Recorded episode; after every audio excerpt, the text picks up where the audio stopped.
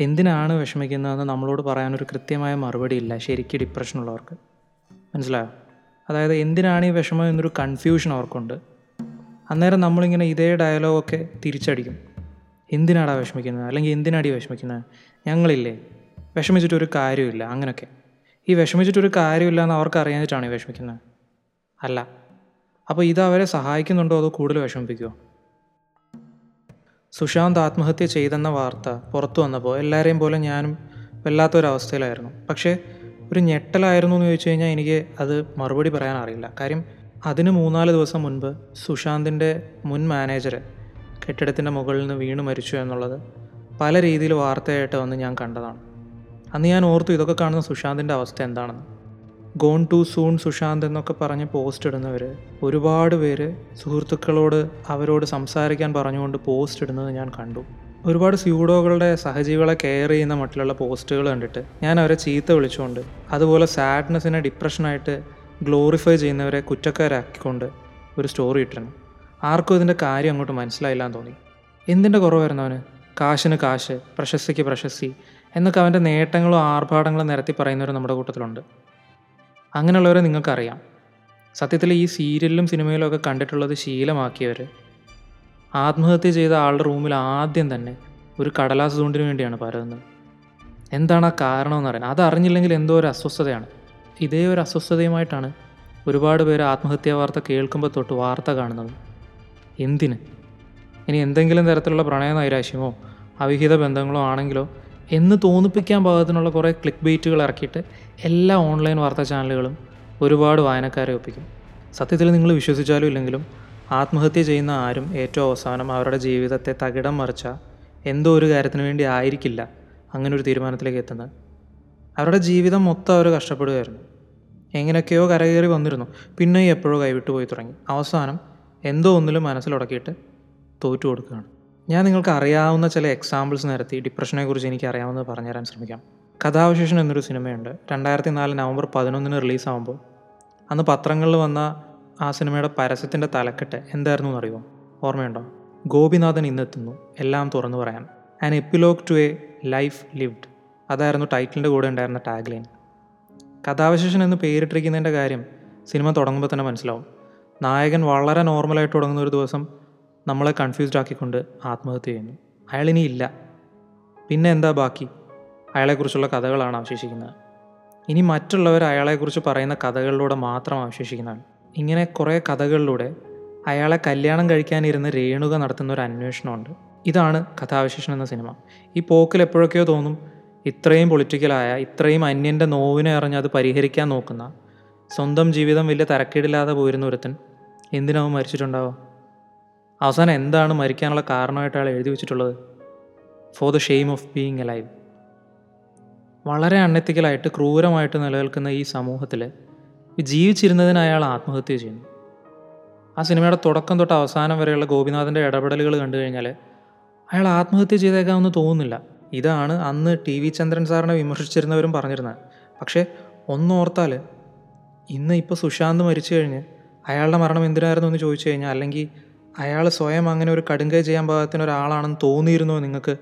എന്ന് ചോദിച്ചു കഴിഞ്ഞാൽ ഇല്ലല്ലോ.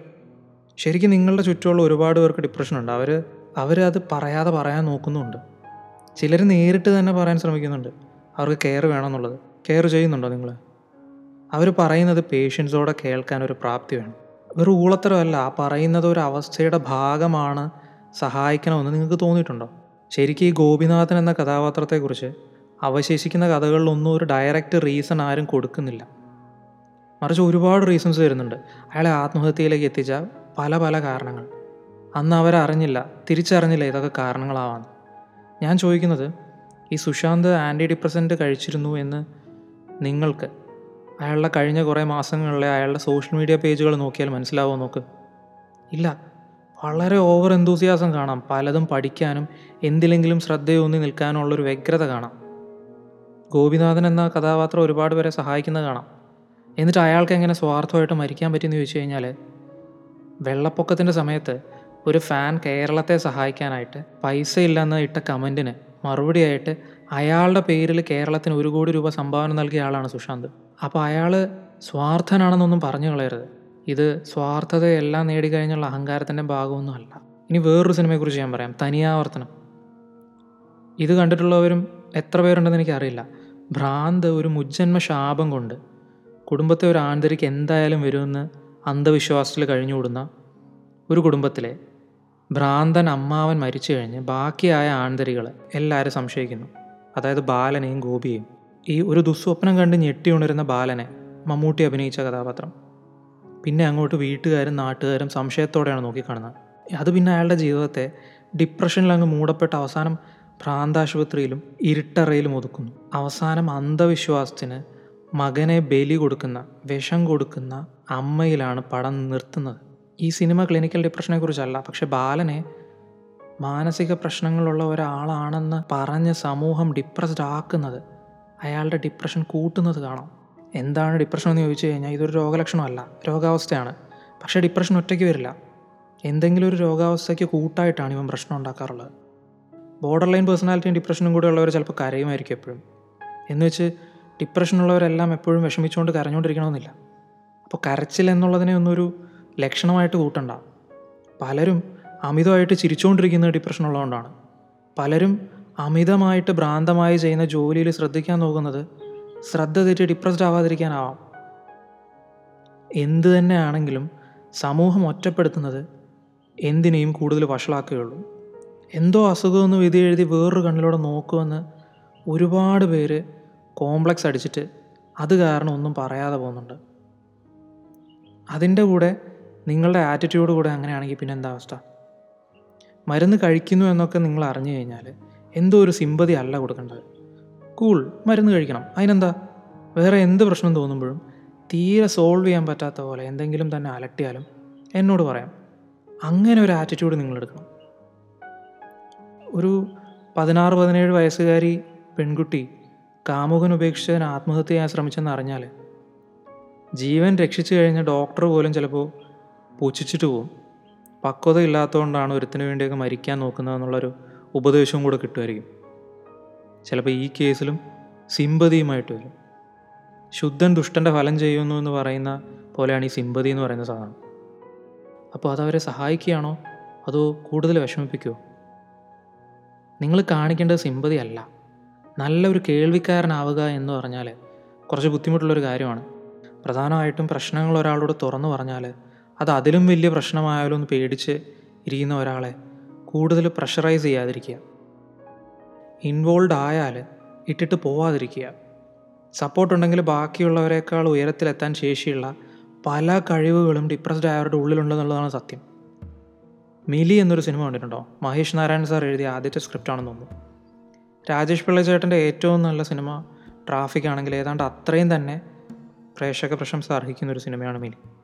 ഒരു ഡിപ്രസ്ഡ് ആയ പെൺകുട്ടി ബാക്കിയുള്ളവരുടെ പ്രതീക്ഷകൾക്കനുസരിച്ച് ഉയരാത്തതിന് കൂടുതൽ ബുദ്ധിമുട്ട് അനുഭവിക്കുന്നതും എന്നാൽ മെല്ലെ തിരിച്ച് ജീവിതം കൈപ്പിടിയിൽ ഒതുക്കാൻ ശ്രമിക്കുന്നതുമാണ് പ്ലോട്ട് ബാക്കി രണ്ട് സിനിമകളും ഡിപ്രഷനെ സമൂഹം നല്ല രീതിയിൽ അപ്രൂവ് ചെയ്യാത്തതുകൊണ്ട് പ്രധാന കഥാപാത്രം നാശത്തിലേക്ക് മെല്ലെ സ്പൈറൽ ചെയ്ത് പോകുന്നത് കാണിക്കുമ്പോൾ അതിനൊപ്പം നല്ല ഒരു സപ്പോർട്ട് കിട്ടുമ്പോൾ ജീവിച്ച് കാണിച്ചു കൊടുക്കുന്ന ഒരു നിലയിലേക്ക് എത്തുന്നിടത്താണ് മിലി നമ്മുടെ പ്രേക്ഷകനെ വിട്ടിട്ട് സിനിമ അവസാനിപ്പിക്കുന്നത്. ആ സിനിമയിൽ കിട്ടിയതുപോലെ ഒരു സപ്പോർട്ടാണ് ശരിക്കും വേണ്ടത്. ഓവർ സിമ്പതിയോ അവരൊരു ഭാരമാണ് ബാക്കിയുള്ളവർക്കെന്ന് അവർക്ക് തന്നെ ഒരു അറപ്പുളവാക്കുന്ന ഒരു ഫീൽ കൊടുക്കുകയല്ല വേണ്ടത്. സിനിമകളിലൂടെയുള്ള ഈ ഉദാഹരണങ്ങൾ ഈ മൂന്നെണ്ണം മതിയെന്ന് തോന്നുന്നു. ഇനി ബാക്കി ഞാൻ സ്ട്രൈറ്റ് അങ്ങ് പറയാം. പണ്ട് ഈ റിച്ച് പ്രിവിലേജ്ഡ് ആയിട്ടുള്ളവർ സോഷ്യൽ സ്റ്റാറ്റസിന് വേണ്ടി ഷുഗറും കൊളസ്ട്രോളൊക്കെ ഉണ്ടെന്ന് തട്ടിവിടുന്ന പോലെയാണ് ഇന്ന് ഒരുപാട് പേര് ഡിപ്രസ്ഡ് ആണെന്ന് ഓൺലൈൻ ഇടുന്നത്. അത് ഭയങ്കരമായിട്ടുള്ളൊരു ശോകം ഏർപ്പാടാണ്. വിഷമത്തെ വില കുറച്ച് കാണുന്നില്ല. പക്ഷേ നിങ്ങൾ നിങ്ങളുടെ വിഷമം സോൾവ് ചെയ്യാൻ ഡിപ്രസ്ഡ് ആണ് എന്ന് പറഞ്ഞ് പോസ്റ്റ് ഇട്ട് തുടങ്ങി അറ്റൻഷൻ സീക്ക് ചെയ്യുന്നുണ്ട്. ഈ ഡിപ്രഷൻ സാഡ്നെസ് ഇതിന്റെ രണ്ടിന്റെ ഇടയിലുള്ളൊരു വേർതിരിവിന്റെ കനം കുറഞ്ഞു വരികയാണ്. ജെനുവിനായിട്ടും ഡിപ്രസ്ഡ് ആയിട്ട് കെയർ കിട്ടേണ്ടവരെ മനസ്സിലാക്കാൻ പറ്റാതെ പോകുന്നുണ്ട്. അവരും അറ്റൻഷൻ സീക്ക് ചെയ്യുന്ന വിഷമം മാത്രമുള്ളവരാണെങ്കിലോ എന്ന് ഓർത്തിട്ടും കൂടെ അവർ കോംപ്ലക്സ് അടിക്കുന്നുണ്ട്. അതൊരു വലിയ തെറ്റായ പ്രവണതയിലേക്കാണ് നമ്മളെല്ലാം എത്തിക്കുന്നത്. വിഷമിക്കുന്നത് എന്തിനാണെന്ന് നിങ്ങൾക്കറിയാമെങ്കിൽ അനാവശ്യമായിട്ട് ഡിപ്രസ്ഡ് ആണെന്ന് പറയാതിരിക്കുക. എന്തിനാണ് വിഷമിക്കുന്നതെന്ന് മനസ്സിലാവാതെയോ എന്നോ ചെയ്ത എന്തിലോ മനസ്സിലുടക്കിയിട്ട് ഉള്ളു കിടന്ന് നീറുകയാണെങ്കിൽ നിങ്ങൾ തീർച്ചയായിട്ടും ഡിപ്രസ്ഡ് ആവാം. വിശ്വസിക്കാൻ പറ്റുന്ന ആരോടെങ്കിലും ഒക്കെ സംസാരിക്കണം. അങ്ങനെ മെല്ലെ സംസാരിച്ച് തുടങ്ങണം. അങ്ങനെ ആരും ഇല്ലെന്നൊക്കെ ചിന്തിക്കുന്ന വെറുതെയാണ് കേട്ടോ.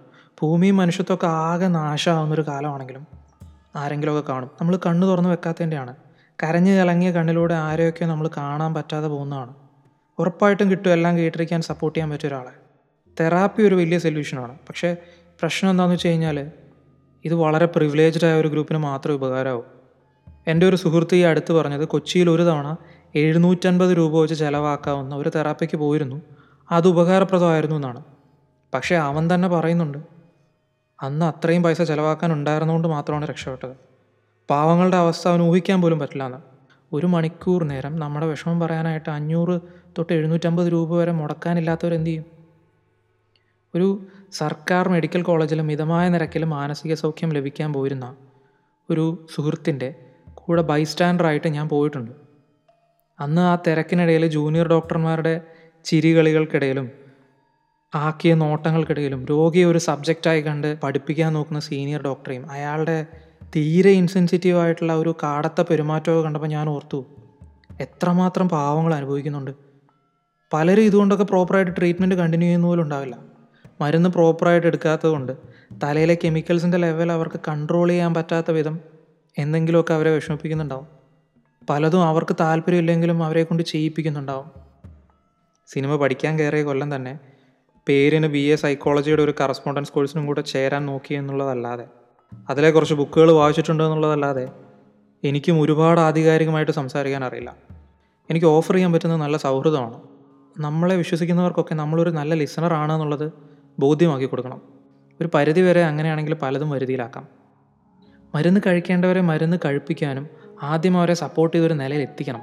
അല്ലാതെ നേരെ കയറി അവരെ മരുന്ന് കഴിപ്പിക്കാൻ നോക്കുന്നതല്ല ശരിയായ പ്രവണത. അപ്പോൾ അതിനും അതിനും സൗഹൃദം ഒരു നല്ല മരുന്നാണ്. ഒരു നല്ല ലിസണർ ആവാൻ ശ്രമിക്കുക. അതാണ് ഞാൻ പറയുന്നത്. ആ എനിക്ക് മനസ്സിലായി. അവനല്ലെങ്കിൽ അവൾക്ക് ഡിപ്രഷനുണ്ട് പക്ഷെ വൈ എന്തിന്? ഇങ്ങനെ ചോദിക്കുന്ന കുറേ പേരുണ്ട്. അവർക്കും ഡിപ്രഷനെക്കുറിച്ച് ഒരു ചുക്കും അറിയില്ല. വീണ്ടും പറയുകയാണ്. ക്ലിനിക്കൽ ഡിപ്രഷനിൽ എന്തിനാണ് വിഷമിക്കുന്നതെന്ന് പോലും മനസ്സിലാവില്ല. എന്തിനാണ് വിഷമിക്കുന്നതെന്ന് ഓർത്ത് കൂടുതൽ വിഷമിച്ചു പോകും. അങ്ങനെ ഒരു അവസ്ഥയാണ്. Failing to address the elephant in the room എന്ന പ്രയോഗത്തെക്കുറിച്ച് ഞാൻ ഇതിനു മുമ്പ് ഒരു എപ്പിസോഡിൽ പറഞ്ഞാണ് അത് ഈ കാര്യത്തിൽ സത്യമായവരാണ് ഇന്നിപ്പോൾ ആരൊക്കെയോ ഈ ഡിപ്രഷൻ എന്നുള്ളത് ഇന്ന് ടോക്ക് മാറി നെപ്പോട്ടിസം ബോളിവുഡിലെ സ്വജനപക്ഷപാതവും ബ്ലഡ് ലൈനും അങ്ങനെയുള്ള ടോപ്പിക്കിലേക്ക് വഴിതിരിച്ചു വിട്ടു. ഡിപ്രഷനെക്കുറിച്ച് നൈരാശ്യത്തെക്കുറിച്ച് സംസാരിക്കേണ്ട കാര്യത്തിന് പകരം എന്തുകൊണ്ടൊക്കെ ബോളിവുഡിലെ ഒരു സ്റ്റാറിന് വിഷമം വന്നേക്കാം ഒറ്റപ്പെട്ടേക്കാം എന്ന നിലയിലേക്കാണ് ഇപ്പോൾ പോകുന്നത്? വീണ്ടും ഓർമ്മിപ്പിക്കുകയാണ് വിഷമമല്ല നൈരാശ്യം.